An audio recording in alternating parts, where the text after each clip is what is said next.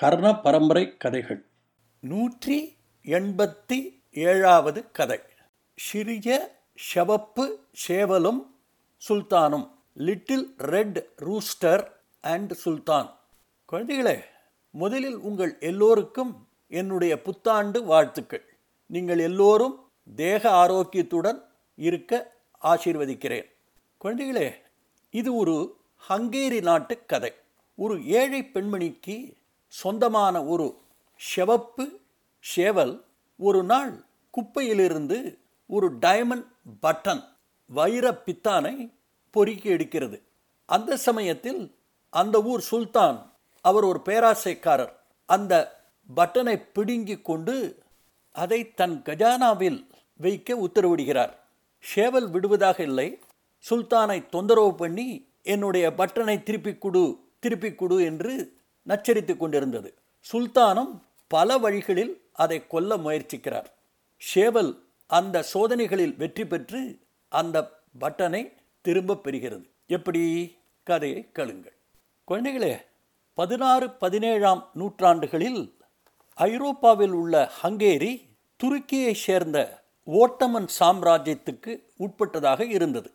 ஹங்கேரியை சக்கரவர்த்தியின் பிரதிநிதியாக ஒரு சுல்தான் ஆண்டு வந்தார். அவர் ஒரு கொடுங்கோலன் பேராசைக்காரர்.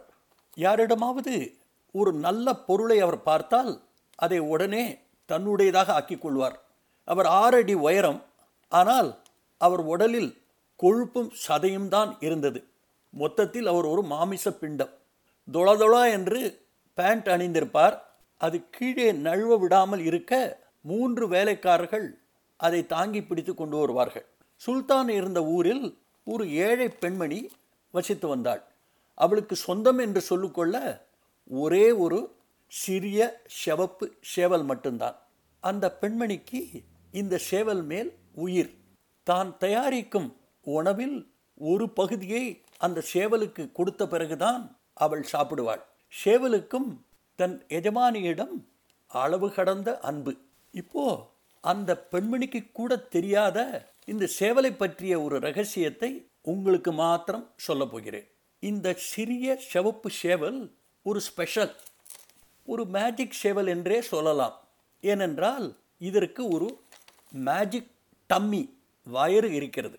சேவல் மேஜிக் டம்மி இதை விழுங்கு என்று உத்தரவு போட்டால் எந்த பொருளையும் அது விழுங்கிவிடும். மறுபடி சேவல் உத்தரவிட்டால் அந்த பொருளை வெளியே கொண்டு வந்துவிடும்.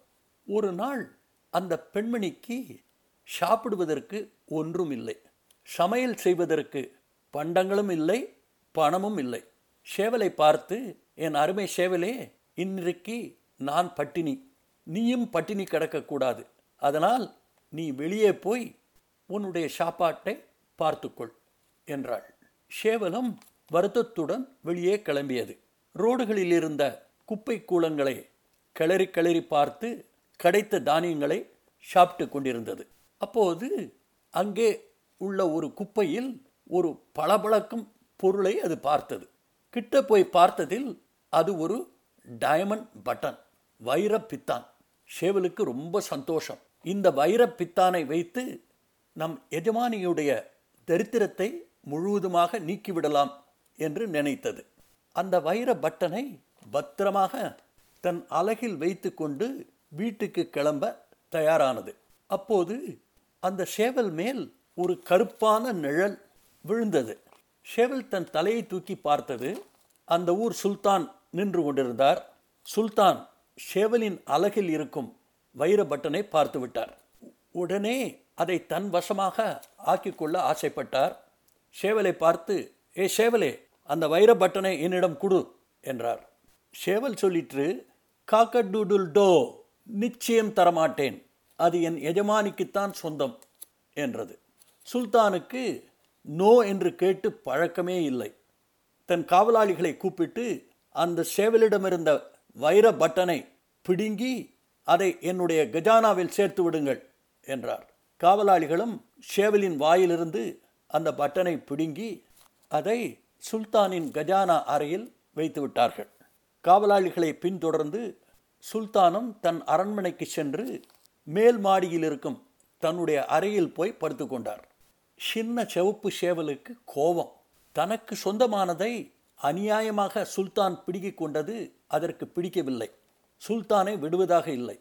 நேராக அரண்மனை மேல் மாடிக்கு சென்று ராஜாவினுடைய படுக்கை அறை ஜன்னல் வழியாக ககடூடுல் டோ சுல்தானே என்னுடைய வைர பட்டனை திருப்பிக் கொடும். என்னுடைய வைர பட்டனை திருப்பிக் கொடும். என்று கத்தியது. சுல்தான் தன் காவலாளிகளை கூப்பிட்டார். இந்த சேவலை நம்முடைய அரண்மனையில் உள்ள ஆழமான கிணற்றில் தூக்கி எறியுங்கள். இதோடு இந்த சமாச்சாரத்தை முடிவுக்கு கொண்டு வருவோம் என்றார். காவலாளிகள் சேவலை பிடித்து அரண்மனை கிணற்றில் தூக்கி போட்டார்கள். கிணற்றில் விழுந்த சேவல் என் மேஜிக் டம்மியே வா என் மேஜிக் டம்மியே வா இந்த கிணற்றில் உள்ள தண்ணீரை விழுங்கிவிடு என்றது. ஒரு நொடியில் கிணற்றில் உள்ள எல்லா தண்ணீரும் சேவலனுடைய வயிற்றுக்குள் போயிற்று. கிணற்றில் ஒரு துளி தண்ணீர் கூட இல்லை. சேவல் கிணற்றிலிருந்து வெளிப்பட்டு சுல்தானுடைய படுக்கை அறைக்கு பறந்து சென்றது. முன்மாதிரியே தென்ன உலோரத்தில் உட்கார்ந்து கொண்டு காகடூலுர் டூ காகடூடுல் டூ சுல்தானே என்னுடைய பட்டனை திருப்பிக் கொடு என்னுடைய வைர பட்டனை திருப்பிக் கொடு என்று கத்தியது. சுல்தானுக்கு எரிச்சல். காவலாளிகளை கூப்பிட்டு இந்த சேவலை நம்முடைய அரண்மனை சமையலறையில் இருக்கும் ஃபர்னஸில் தூக்கி போடுங்கள் என்று உத்தரவு போட்டார். காவலாளிகளும் சேவலை பிடித்து அரண்மனை சமையலறையில் இருக்கும் பெரிய ஃபர்னஸில் தூக்கி போட்டார்கள். ஃபர்னஸ்குள் விழுந்த சேவல் என் அருமை மேஜிக் டம்மியே வயிற்றிற்குள் இருக்கும் தண்ணியை வெளியே கக்கு என்று சொல்லிற்று. சேவலின் வயிற்றுக்குள் இருந்த எல்லா தண்ணீரும் அதன் வாய் வழியாக வெளியே வந்து ஃபர்னஸில் உள்ள நெருப்பை அணைத்தது.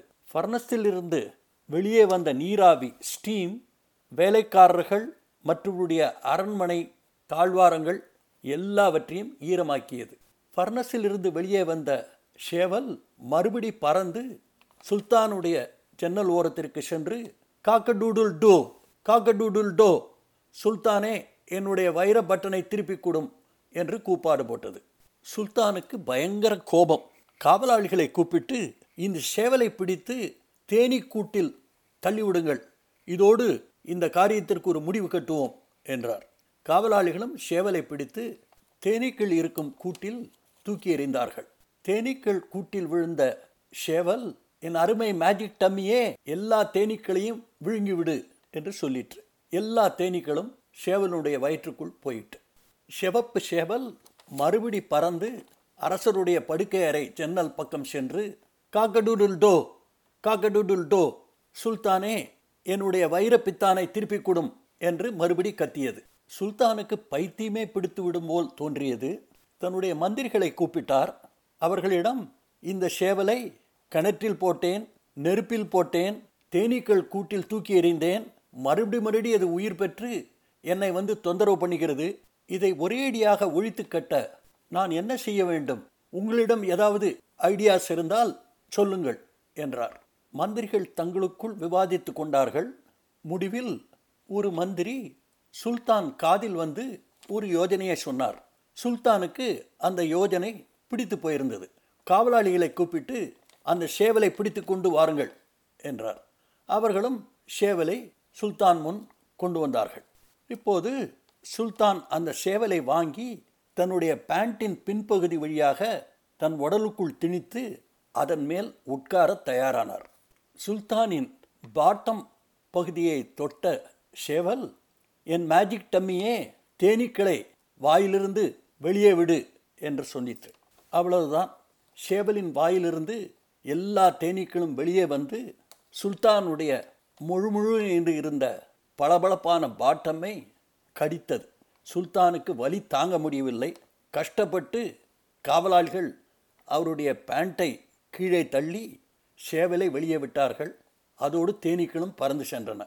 வலி பொறுக்க முடியாமல் சுல்தான் கத்தினார். இந்த சேவலை என்னால் ஜெயிக்க முடியாது. இதை இப்பொழுதே நம்முடைய கஜானாவுக்கு எடுத்து சென்று அதனுடைய வைர பித்தானை எடுத்து கொடுங்கள் என்று உத்தரவு போட்டார். காவலாளிகளும் சேவலை எடுத்துக்கொண்டு கஜானா அறைக்கு சென்றார்கள். அறைக்குள் சென்ற காவலாளிகள் சேவலை பார்த்து உன்னுடைய பட்டனை நீயே தேடி எடுத்துக்கொள் என்று சொல்லிவிட்டு அங்கிருந்து கிளம்பினார்கள்.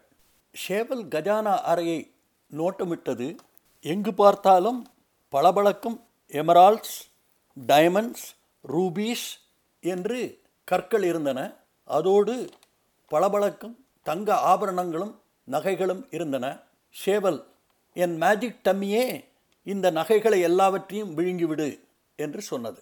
ஒரு நொடியில் அந்த அறையில் உள்ள எல்லா நகைகளும் கற்களும் சேவல் வயிற்றுக்குள் போயின. வெறுமையாக இருந்த அந்த அறையின் ஒரு மூலையில் சேவலின் வைர பித்தான் இருந்தது. சந்தோஷத்தோடு அந்த வைர பித்தானை அலகில் பற்றி கொண்டு சேவல் தன்னுடைய எஜமானி வீட்டிற்கு வந்தது. எஜமானியின் வீட்டை தட்டியது. எஜமானியம்மாள் கதவை திறக்கும் முன் சேவல் சொல்லிற்று என் மேஜிக் டம்மியே அந்த நகைகளை வெளியே விடு என்றது. எஜமானியம்மாள் கதவை திறந்தாள். வாசலில் கண்ணை பறிக்கும் அளவுக்கு விலை உயர்ந்த நவரத்தன கற்களும் ஆபரணங்களும் இருந்தன. அன்று முதல் அந்த பெண்மணி ஏழை இல்லை ஒரு பணக்கார பெண்மணி. புதிய பணக்காரியான அந்த பெண்மணி தன் பழைய ஏழ்மை வாழ்க்கையை மறக்கவில்லை. அந்த பணத்தை கொண்டு நிறைய ஏழை எளியவர்களுக்கு தான தர்மங்கள் பண்ணி தன்னுடைய அருமை சின்ன சிவப்பு சேவலுடன் நீண்ட நாள் சுகமாக வாழ்ந்தாள். குழந்தைகளே இந்த கதை பிடிச்சிருக்கா? இந்த கதையை பற்றி நீங்கள் என்ன நினைக்கிறீர்கள் என்பதை Aingaran twenty twenty at Gmail dot காமுக்கு எழுதுங்கள். கதைகள் தொடரும். அதுவரை அன்புடன் உங்கள் ஐங்கரன்.